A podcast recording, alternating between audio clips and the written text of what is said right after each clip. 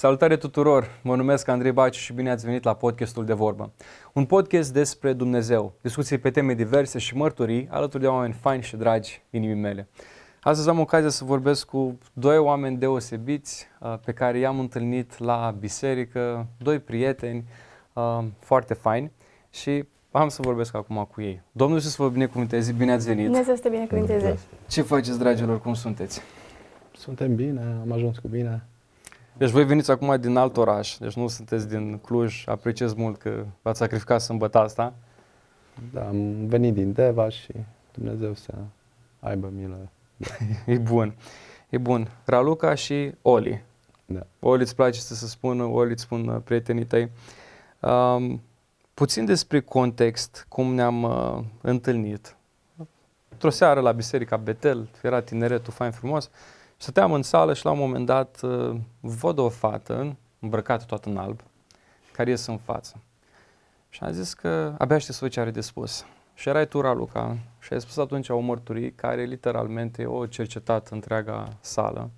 Imediat am scris prietenul meu, Iosif, trebuie neapărat să vorbim cu ea, să facem un podcast împreună. Cred că mulți oameni o să fie întăriți. Și abia așteptăm să ascultăm și mărturia ta, dragă Oli.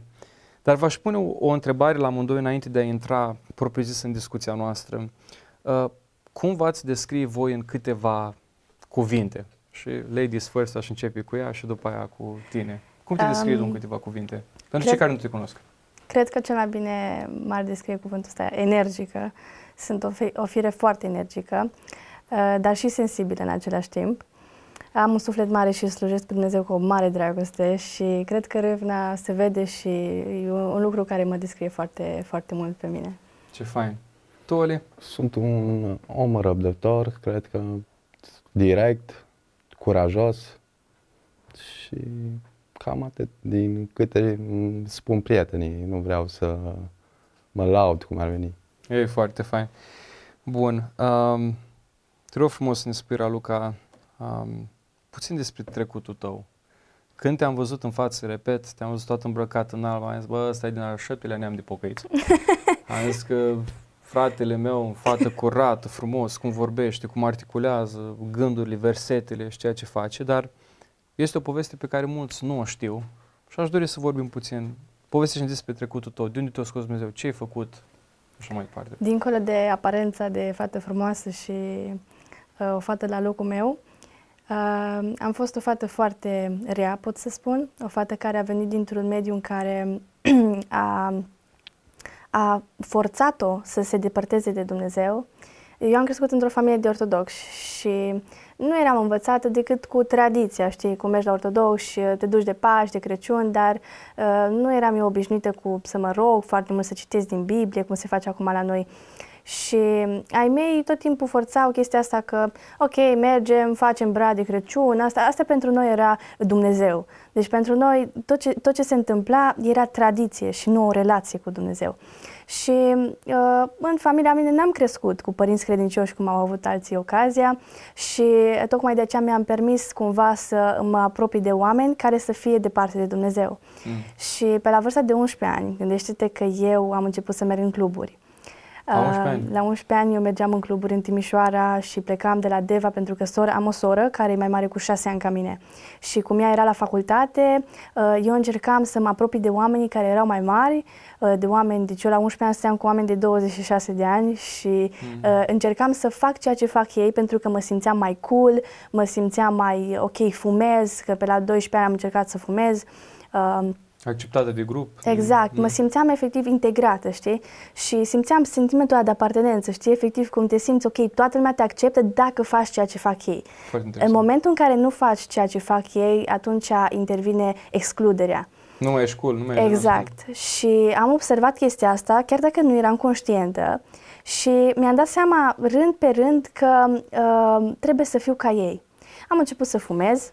După care am început tot pe la 11, 12, 13 ani să beau și nu că beam un pahar, două pahare și așa, deci eu efectiv beam cot la cot cu cei care erau mai mari ca mine și având în vedere că eu aveam 11 ani, tu zici seama, sistemul imunitar, toate lucrurile astea mi s-au distrus de la o vârstă atât de fragedă și am început să beau cu prietenii lui sora mea, tot așa, plecând în tot felul de contexte, după care am ajuns la vârsta de 16 sau 17 ani, petrecăreață, eram o fire foarte petrecăreață, la mine nu exista weekend în care să nu plec de acasă, mă certam foarte des cu ai mei și le spuneam, lăsați-mă să merg la antol, lăsați-mă să merg la petreceri, lăsați-mă să merg, că eu vreau să merg, dacă nu mă lăsau, fugeam de acasă. Wow. Deci am fost atât de rebelă, cred că ăsta ar fi cuvântul care m-ar fi descris înainte, știi? Rebelă. Părinții mei stăteau și plângeau acasă, cu toate că nu erau pocăiți. Mama a suferit foarte mult, da? Deci maică mea e pocăită, tatăl meu este ortodox și mai am în familie, suntem împărțiți, știi? Jumate sunt, jumate nu sunt întoși la Dumnezeu. Și la noi nu a fost niciodată exigența asta să spui ok, trebuie să mergi la biserică, n-ai voie să faci aia, n-ai voie să faci asta, pentru că mama mea nu putea să mă oblige, știi? Și ea suferea, suferea foarte mult și se ruga pentru mine, știi? Dar în momentul în care a văzut că deja mă îndepărtez de Dumnezeu și cumva cu creșterea, cu trecerea anilor am început să fac chestiile astea, a suferit foarte mult. Și am ajuns nu numai că să mă duc de partea diavolului, pentru că n-ai cum să spui, din moment ce tu petreci, bei, fumezi, te droghezi și faci toate chestiile astea, eu sunt al lui Dumnezeu, eu sunt creștin. Nu, creștin, părerea mea, este un om care îl urmează pe Hristos. Și eu când am aflat chestia asta peste ani și ani, am zis, ok, Doamne, eu chiar nu sunt creștin, adică eu degeaba mă proclam creștin dacă eu nu trăiesc cum a trăit Isus. Pentru că noi asta vrem să facem și asta trăim, de fapt, acum, în prezent. Trebuie să-L urmăm pe Domnul Isus, ceea ce a făcut El. Și am avut un anturaj foarte prost și mama mea s-a pus foarte mult pe rugăciune și rugăciunile ei nu m-au lăsat să stau foarte mult.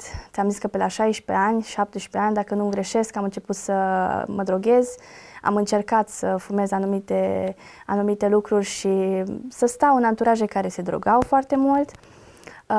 În momentul ăla mi-am pus un semn de întrebare și chiar să-ți povestesc o experiență foarte faină când vine în minte. În timp ce pentru prima dată am încercat să trag din anumite chestii, din droguri și așa, ne-am strâns la oaltă și bunica mea, care e pocăită, m-a sunat exact în momentul în care trebuia să mă duc să fumez. Și mi-a zis așa, Ralucuța, și acum țin minte, eram în baie, eram într-o stare de ebrietate foarte mare și plus că eram micuț, adică eu eram la o petrecere, știi? Și m-a sunat și mi-a zis așa, Ralucuța, am din partea Domnului să spun ceva. Nu știam ce înseamnă din partea Domnului, am crezut că e nebună, îți dai seama, am zis, Doamne, ce are femeia asta, știi? Și am stat așa și m-am șocat și zic, ce? Spune-mi că mă grăbesc, că aveam ceva de făcut. Și zice, știu că vrei să faci ceva și faci greșit. Și dacă vei face acel lucru, vei regreta toată viața ta, că mi se face pielea de găină. Deci, efectiv, am plâns. Și totuși erai... Deci, te drogai? Aia a fost prima dată, înțelegi?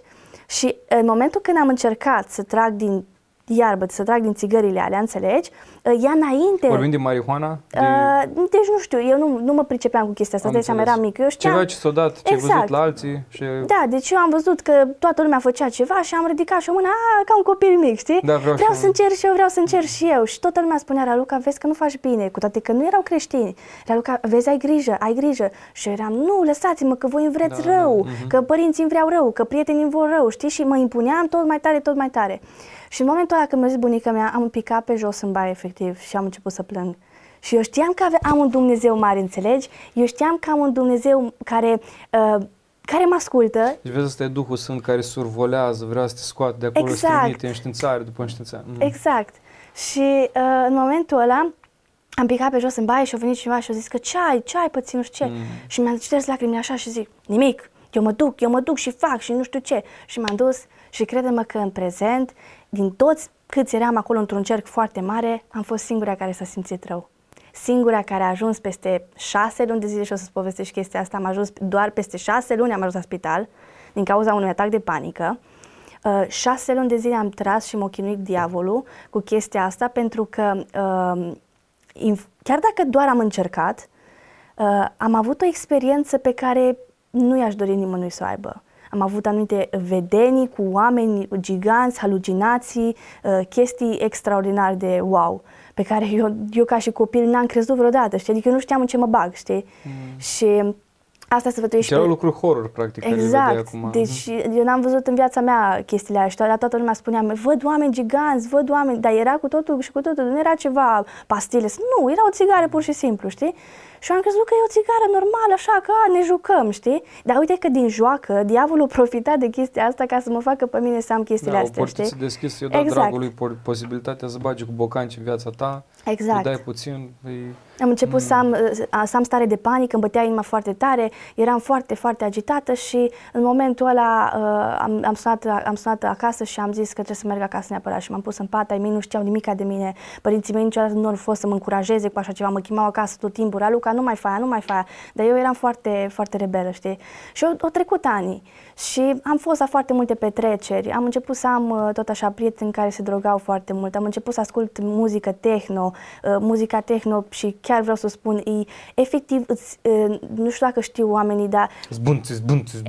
Exact, chestia asta... La școală, exact, am ajuns la un moment dat să merg la o petrecere, eram în Timișoara la Ponton și sora mea, care era cu iubitul ei și nu erau pocăiți, nu suportau să stea acolo. Și eu, care eram o fată credincioasă, m-am dus în fața scenei, dădeam din cap în continuu, știi? Și ziceam, aici e viața mea, asta e petrecere, frate, asta e viață, viața mea e să mă duc în club, să mă distrez, să beau, să plec, eu aveam vise să plec în America, să întâlnesc tot felul de oameni cu care să mă duc la tot felul de petreceri. Deci atâta de mult m-a amăgit satana, înțelegi? Dar că... după ce se terminau lucrurile astea, mă scuzi, nu te simțeai goală prin interior? Nu.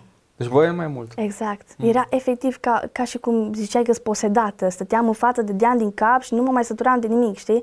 Deci îmi plăcea foarte mult melodiile, îmi plăcea foarte mult, pentru că, uite, oamenii care ascultă techno chiar văd că au problema asta. Ei nu se pot dezlipi, efectiv. Deci ei e o adicție, da, și mai ales și la festivale. Ai văzut că la toate festivalele techno. E bine, eu din moment ce am observat că techno ăsta mi-a adus peste câțiva ani, am ascultat undeva la 2 ani, 3 ani de techno, am început să am gânduri de sinucidere. Dar nu numai, că asta e chestia, când se uită acum ce am spus, du-te bă de aici, că e doar un geniu muzical. Nu-i doar techno. Nu. Techno plus droguri, plus locuri exact. Infecte, plus oameni nepotriviți, plus astea și toți dracii ăștia se pun asupra ta și mai scapă de acolo. N-ai nicio șansă, fără Dumnezeu n-ai nicio șansă să scapi. Asta cred mulți oameni, că vreau să mă scap de droguri, vreau să scap de țigări, vreau să scap și eu și toată lumea scrie, Raluca, cum ai scăpat de aia? Raluca, cum ai scăpat de aia? Dar ideea care e? Eu nu puteam să scap singură. Oamenii asta nu înțeleg, știi? Îs niște demoni atât de puternici, mai ales în lumea techno, în lumea muzicală asta, în lumea festivalelor, oamenii habar n-au de chestia asta. Și acum, după ce m-am întors la Dumnezeu și am aflat chestia asta, realizez cât de mare influență au chestiile astea asupra omului. Cred că e foarte important ca oamenii să înțeleagă că nu este doar un festival, nu este doar o muzică, nu este doar un anturaj, ci în spatele tuturor lucrurilor există lucruri mult mai grave. Și lucrurile astea te pot duce, cum au dus și pe mine, la o exagerare și te pot trage mult, mult în jos. Dar, cum am spus, Dumnezeu nu m-a lăsat să stau foarte mult acolo și am început să merg cu mama mea, pentru că mama mea, cum ți-am zis, era pocăită și mă tot chema la biserică. Mie nu-mi plăcea, adică mergeam doar de obligație, știi, că sunt foarte mulți care zic, ok, merg la biserică, nu-mi place, nu știu ce, dar a fost foarte important, știi? Chiar dacă nu-mi plăcea, e important să mergi la biserică. Și m-a dus de mică cu ea, știi? Și m-a învățat, uite, trebuie să te rogi, uite, trebuie să asta, cu toate, eu aveam niște baze, înțelegi? Deci eu știam că există un Dumnezeu, că există toate lucrurile astea, mă rugam seara, nu știu că eram în stări, anumite stări care eram de ebrietate și eu mă rugam. Deci eu mă rugam la Dumnezeu, Doamne, scapă-mă, Doamne, eu nu mai vreau să fumez și așa mai departe. E bine, chestia asta am experimentat și vreau să povestesc o fază foarte faină. Eram cu mama mea la Oradea și am ajuns la o conferință unde veneau oameni din America, eu aveam undeva la 12-13 ani, ceva de genul.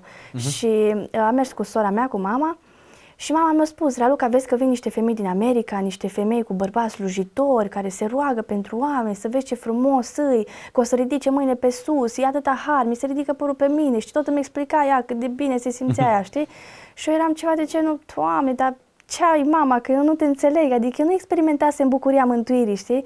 Și m-a chemat cu ea, m-a pus acolo, la un moment dat se ridică toată lumea în picioare și face chemare și zice, cine vrea să ne rugăm, ne s-au pus în cer, că așa fac americanii, din câte am înțeles, și o cheamă și pe maică mea.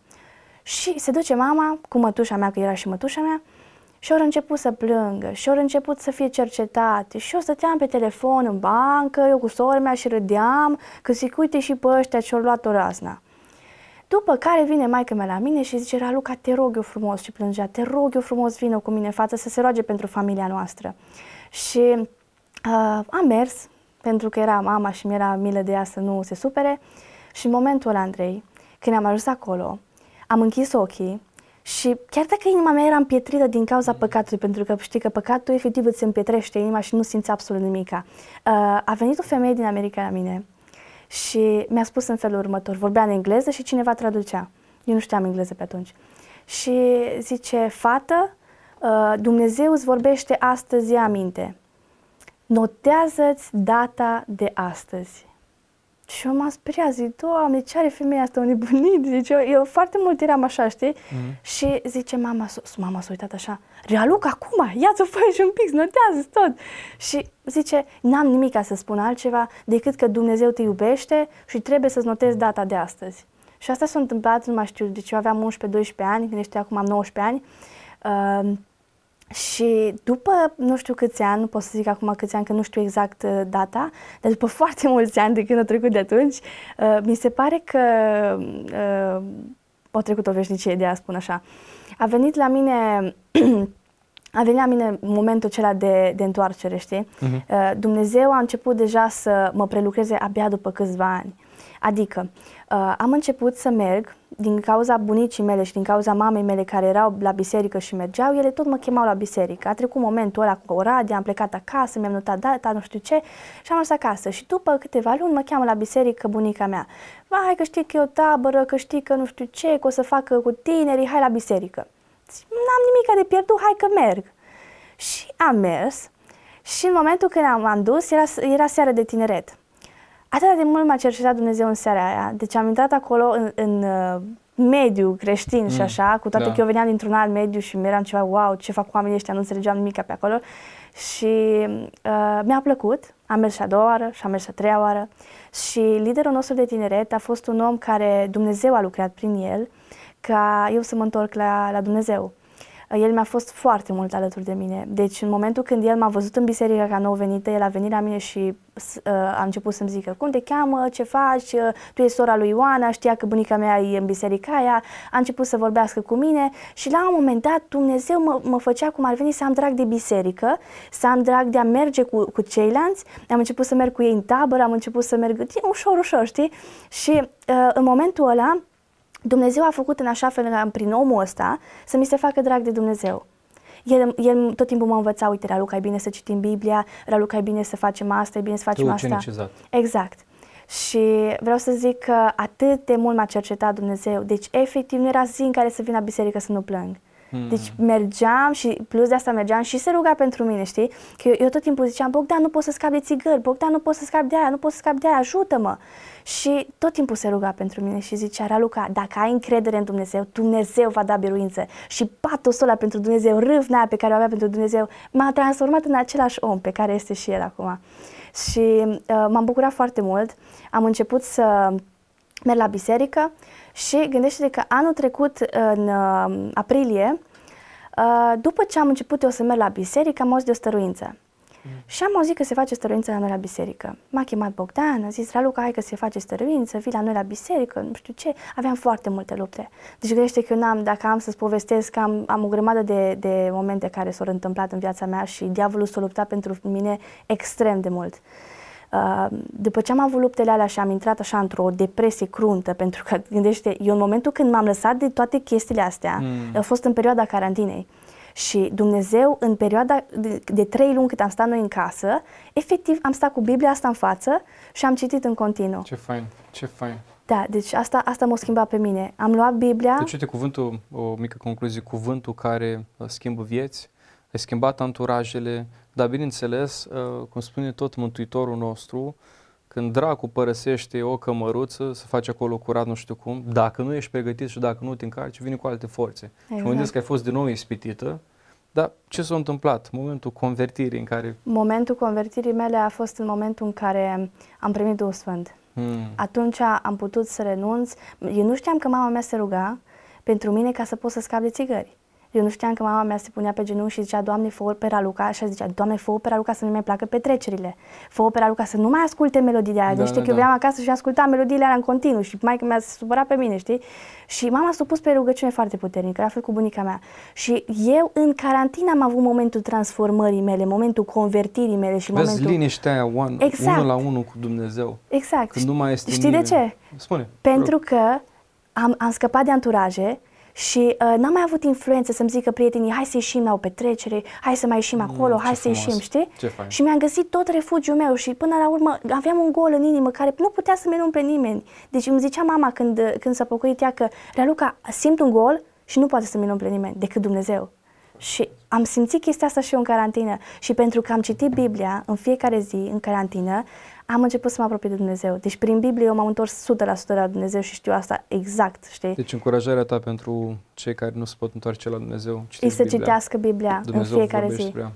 Exact. Fain. Și au fost acum momentul botezului cu Duhul Sfânt la tine la biserică. Da. Da. Dar ce m-ar interesa foarte mult acum, că asta discutăm și înainte de podcast, mărturia este deosebită. Și cu alte ocazii vom mai vorbi. Deci asta nu e singura dată când veniți la podcast, deci vă garantez. Ascultați-mă ce vă zic. Dumnezeu ne-a dus împreună cu un scop. Însă, ce te-a chemat Dumnezeu să faci mai departe? Cred că asta este lucru bun. Ai fost în lume, ai cochetat cu una, cu alta, e fain. Ce ai făcut? Ce faci acum? Am accentuat faptul că Biblia mi-a schimbat viața și mă tot rugam la Dumnezeu și zic: Doamne, pentru ce m-ai scos din lume? Astea erau foarte rugăciunile mele, cred că de 6 luni mă tot rugam la chestia asta. Și am: Doamne, dacă m-ai scos, fă-mă să fac ceva pentru tine, pentru că eu consider că e o blestemie la adresa lui Dumnezeu să stăm pe o bancă și să nu slujim pe Dumnezeul ce viu. Să fii sămânțar. Exact. Sămânțarul ce faci? Să arunci semințe, da. Zicea fratele Cristi Bariu că mulți aleargă, dar puțini aleargă, dar mulți sunt care aruncă semințe și se uită la cei care aleargă. Da. Și mi-am dat seama de chestia asta și am zis, m-am pus pe rugăciune și am zis: Doamne, pune-mă în primă linie. Foarte fain. Asta a fost rugăciunea mea. Și chiar vorbeam cu Oli și spuneam că Oli, hai să ne rugăm, să ne descopere Dumnezeu. Ce trebuie să facem noi pentru Dumnezeu? Să nu stăm așa pe o bancă în biserică, să ne implicăm în biserică, să ne implicăm în slujire, să facem. Și în momentul ăla m-am tot rugat: Doamne, descoperăm și stăruiam efectiv pentru să-mi descopere Domnul care-i calea mea și de ce m-a scos din lume. Și am auzit, asta a fost de fapt ceea ce vreau eu să fac acum introducere, Dumnezeu mi-a vorbit la nivelul minții și mi-a spus așa: Raluca, am o chemare specială pentru tine.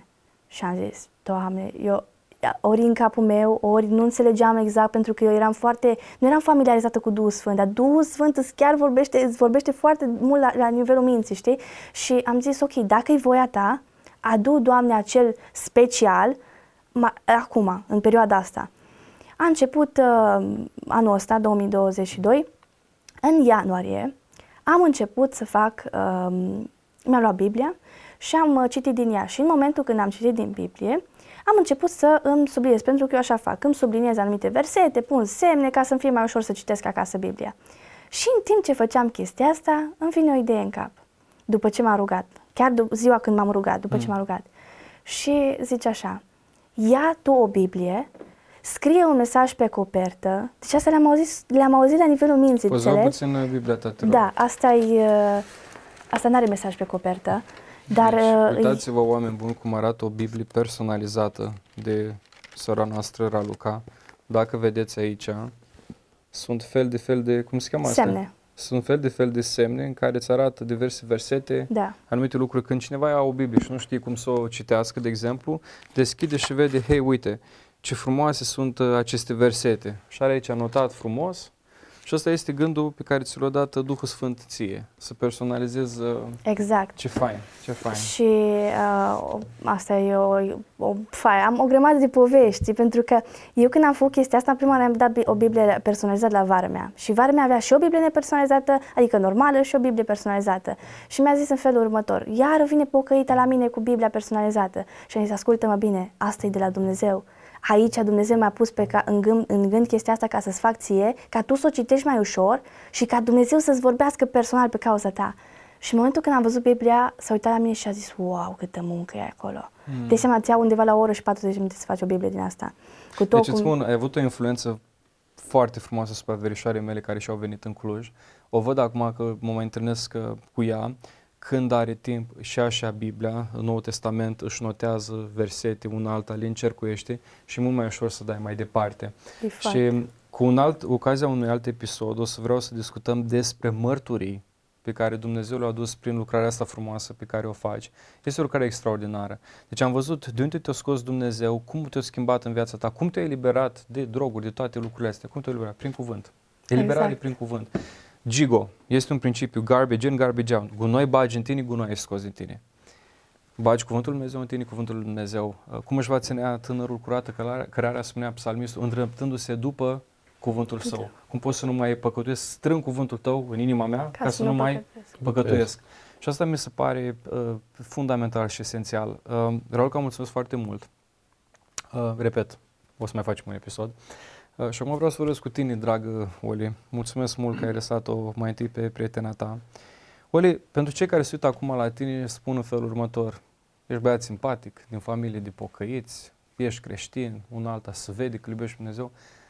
Povestește puțin despre trecutul tău. De unde te-a scos pe tine Dumnezeu?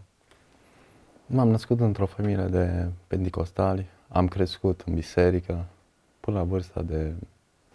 În jur la 16-17 ani am umblat zilnic, în timpul bisericii, duminica, marța, joia, am cântat în cor, am făcut slujbe, mergeam la oameni săraci, la ajutoare, ajutam. Deci eram foarte implicat. Implicat în viața bisericii, cu familia, da. Automat, după ce am plecat în Franța, în Paris, și pe la vârsta de 16-17 ani deja am început să am un pic de anturaje la fotbal, jucam fotbal și de acolo cu prietenii mai ieșeam după fotbal, una alta. Băi, trebuia să-mi spui că te așteptăm azi la un meci de fotbal, îmi place. Messi sau Ronaldo, spune? Ronaldo. E bun, Domnul Isus te binecuvânteze, în sfârșit. Sunt foarte buni amândoi, dar nu știam că ai pasiunea asta pentru fotbal. Și, cum prietenii mai ieșeam, nu știu ce, după un timp am plecat în Franța. În timpul școlii, în vacanță, plecam în Paris și am început să am un anturaj mai cu oameni din asta. Am început, după ce am terminat școala, am început să lucrez în Franța, în Paris. Deja adică toate lucrurile care le fac, nu-mi trebuie foarte mult ca să mă descurc în ele. Deci văd o chestie, o văd cum se face, a doua oară știu să o fac. Dar o aptitudine de la Dumnezeu. Și la 20 de ani deja aveam oameni la lucru, eram foarte implicat și automat am început să fac bani, dai seama odată ce faci bani, ai oameni la lucru. Și la un moment dat am lucrat cu un evreu și am primit o țeapă destul de mare. Și automat se poate vorbi despre țeapa asta sau nu? Se poate. Spune, deci, chiar scurs. Am luat un șantier la 300 și ceva de metri pătrați, un restaurant în mijlocul Parisului și deci am făcut un preț la început, după care mi-a dat un avans și am așteptat cum ar veni, deci era perioada foarte scurtă din cauza că era în timpul verii, în august, nu era foarte multă lume în Paris, deci toată lumea pleacă în vacanță și Paris e un pic mai liber în timpul care vin, dar toți francezii sunt plecați. Și o perioadă un pic moartă, cum se zice așa. Și în timpul ăla trebuia să facem un restaurant de 300 de metri pătrați, dai seama, în 3 săptămâni. Deci ceva, foarte mult.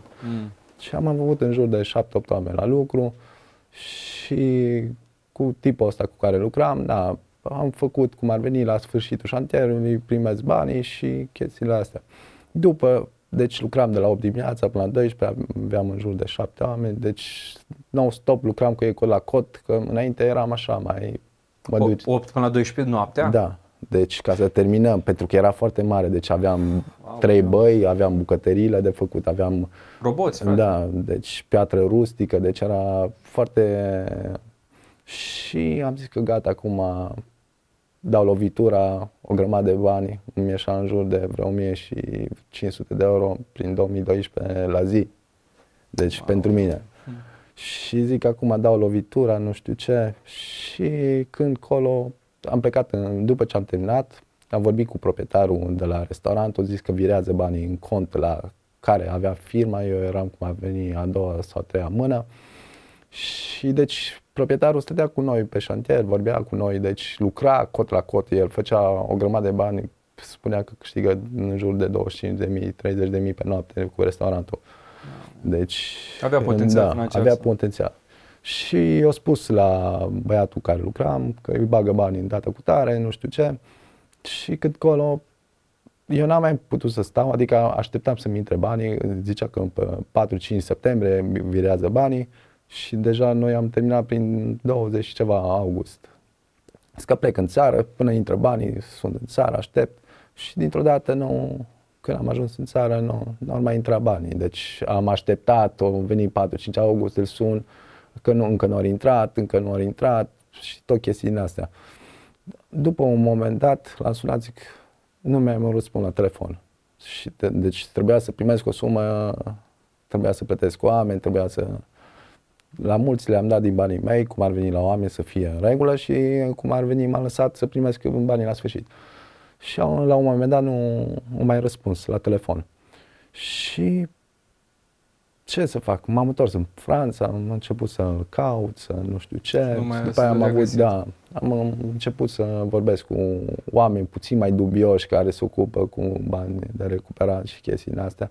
Și atunci am vorbit, da, să dau un procentaj ca să-mi recupere banii și automat atunci am intrat în anturaje din astea, cum ar veni. Ei fumau, beau și am început și eu să fiu cu ei prin asta și după am trecut peste episodul ăsta, am rămas așa dezamăgit, deci după n-am mai început să merg la biserică când am văzut că s-a întâmplat chestia asta, că îți dai seama, eram tânăr la 20 de ani să iei o țeapă așa și... Am început să nu mai umblu la biserică, să umblu numai cu oameni din ăștia. După, eu nu m-am oprit aici, am continuat în continuare să fac bani, nu știu ce. Deci am început să am anturaje, să mă duc în multe țări, deci am fost în peste 30 de țări în vacanțe, numai în vacanțe, deci și îmi permiteam cam orice, deci o vacanță, probabil în ultimele vacanțe costau câte 10.000 de euro vacanță. Deci și am început să am anturaje. Deci Dumnezeu ți-a dat, Dumnezeu ți-a dat o anumită inteligență, să poți să știi, să fii un bun lucrător cu mâinile tare, să înveți, ți-a dat o memorie bună, după asta te-a învățat să faci bani și mai departe și tu practic tinerețea ți-o cheltuiai, să spunem, da, în lucruri pe care unii, ai zis 30 de țări, care ar fi câteva, nu știu, să spunem 5 țări care sunt wow, la care unii oameni nu pot să ajungă? Am fost de vreo 3 ori în Dubai, în Bali, în Singapore, în Mexic, am fost în Thailandă de vreo 3 ori.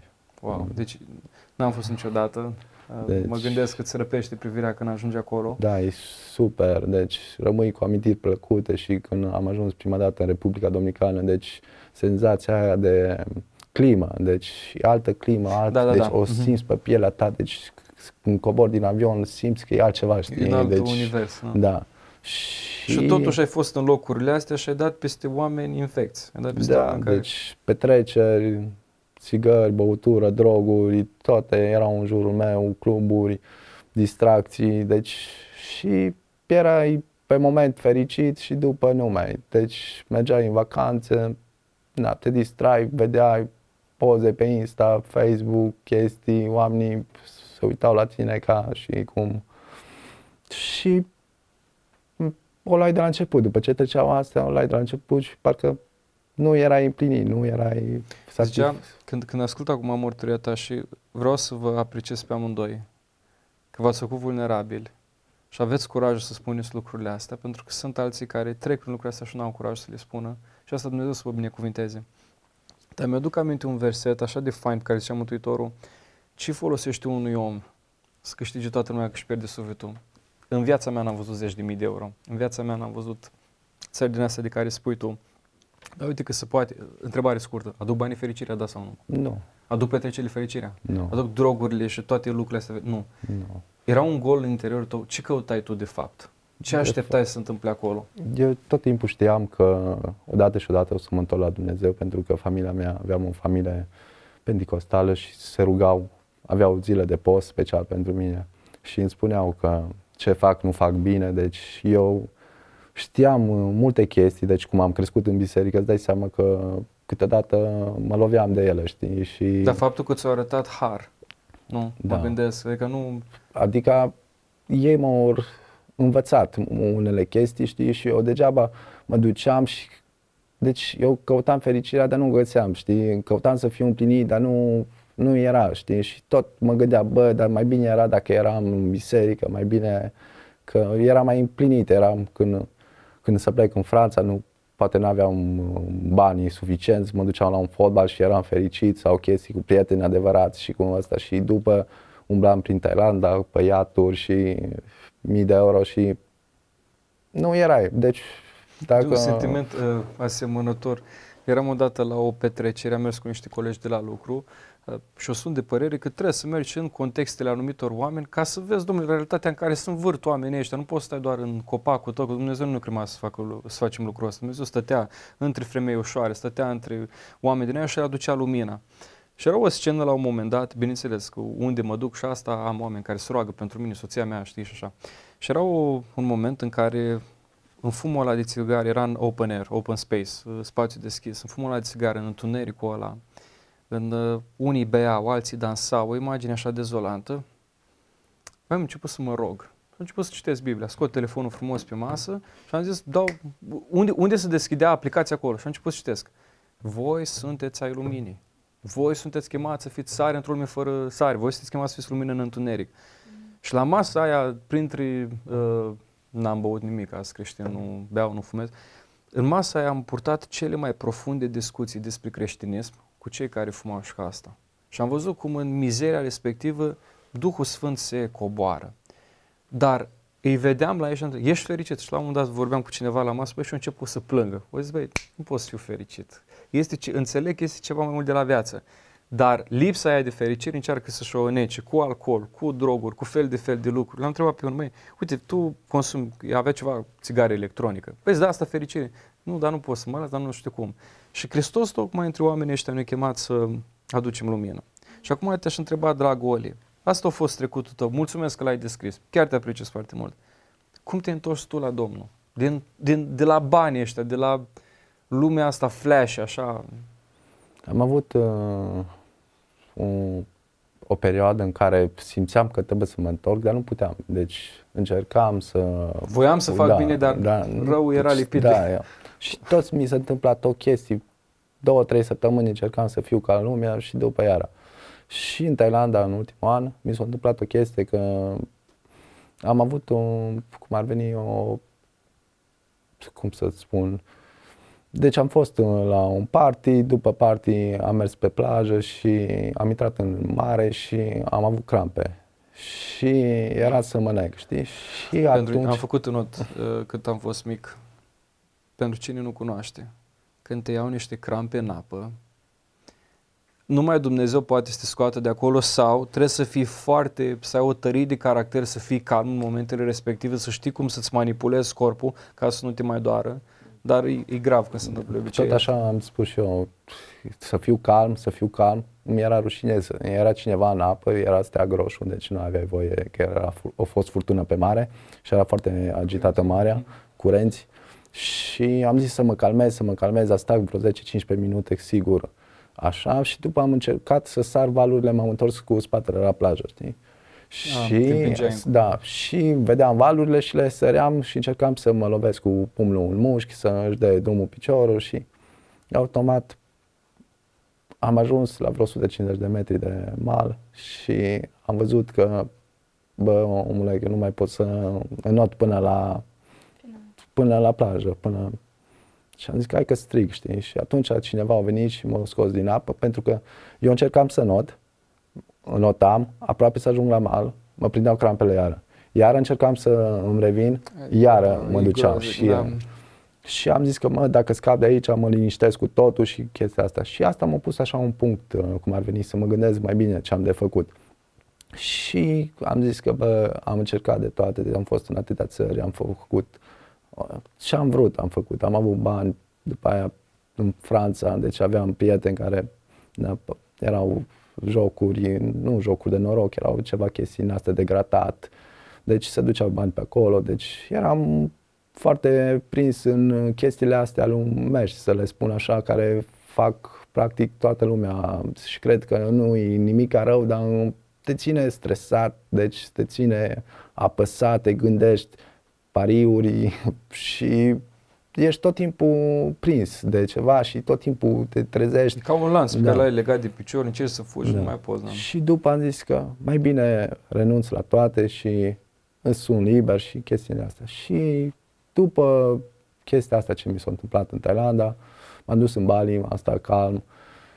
Deci chiar s-o mira prietenii mei cum de nu sunt așa calm, că ce s-a întâmplat? Zic, bă, nu mai vreau să profit de vacanța asta, vreau să stau liniștit, să mă odihnesc, că tot timpul mergeam în vacanță și veneam mai obosit, ca să înțelegi. Deci tot nopți nedormite, du-te, fă aia, făceam multe chestii când mergeam în vacanță, deci nu mergeai să te odihnești, să te relaxezi și automat am zis că să pun punct și să încep.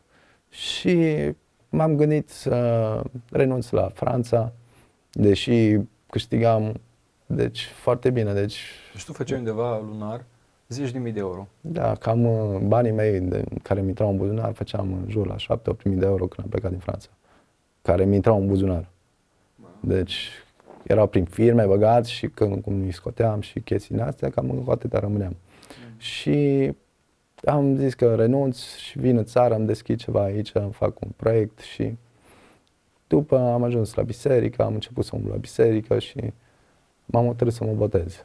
Ce fain, ce fain. Și după botez, am făcut botezul, dar nu eram 100% întors să zici că am făcut botezul, că am știut că o să mă transform în timp și după am început să umblu mai mult la biserică, să fac mai multe chestii și am întâlnit-o și pe Raluca la biserică și acolo ne-am cunoscut. Ce fain. Și Domnul ne-a pus în slujire pe amândoi cu proiectul acesta de anul ăsta și...